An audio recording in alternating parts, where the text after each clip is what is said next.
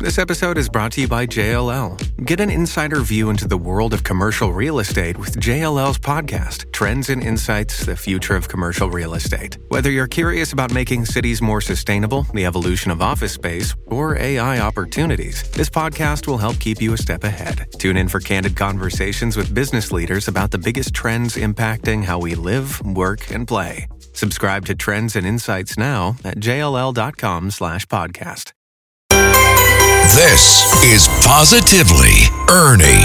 Now, here's Ernie Anastos. Back we are with more stories in the news and what people are talking about. You know, the Federal Reserve now says it's concerned that we may see some fallout this year from the recent banking crisis. All right, let's talk about money matters. Paul Sheard is a leading economist and successful author of a forthcoming book called The Power of Money. Paul, good to have you here. And should we be concerned about the economy right now? Well, I think the big question, Ernie, is whether the Fed can bring down inflation, which is still running about 5% uh, off a high of about 9%, without pushing the economy into recession. The Fed's job is to try to control inflation without triggering a recession. You want everybody to know how governments and, and banks create money to help people to prosper. Tell us about that. Money gets into the economy through a somewhat complicated process where both banks and governments uh, play, have a role to play. Mm-hmm. So banks don't go out and look for deposits and then lend them to people. They actually create money right. by lending.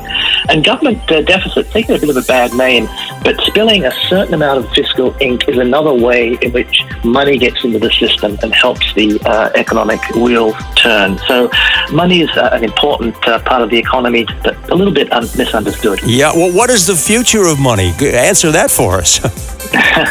well, like everything, Ernie, um, money is being disrupted by technological innovation. Of course, Bitcoin and other cryptocurrencies, they're the newest monetary kids on the mm. block. Well, as we say, let's see what happens, okay? Paul Sheard, thank you so much for your insight and timely information.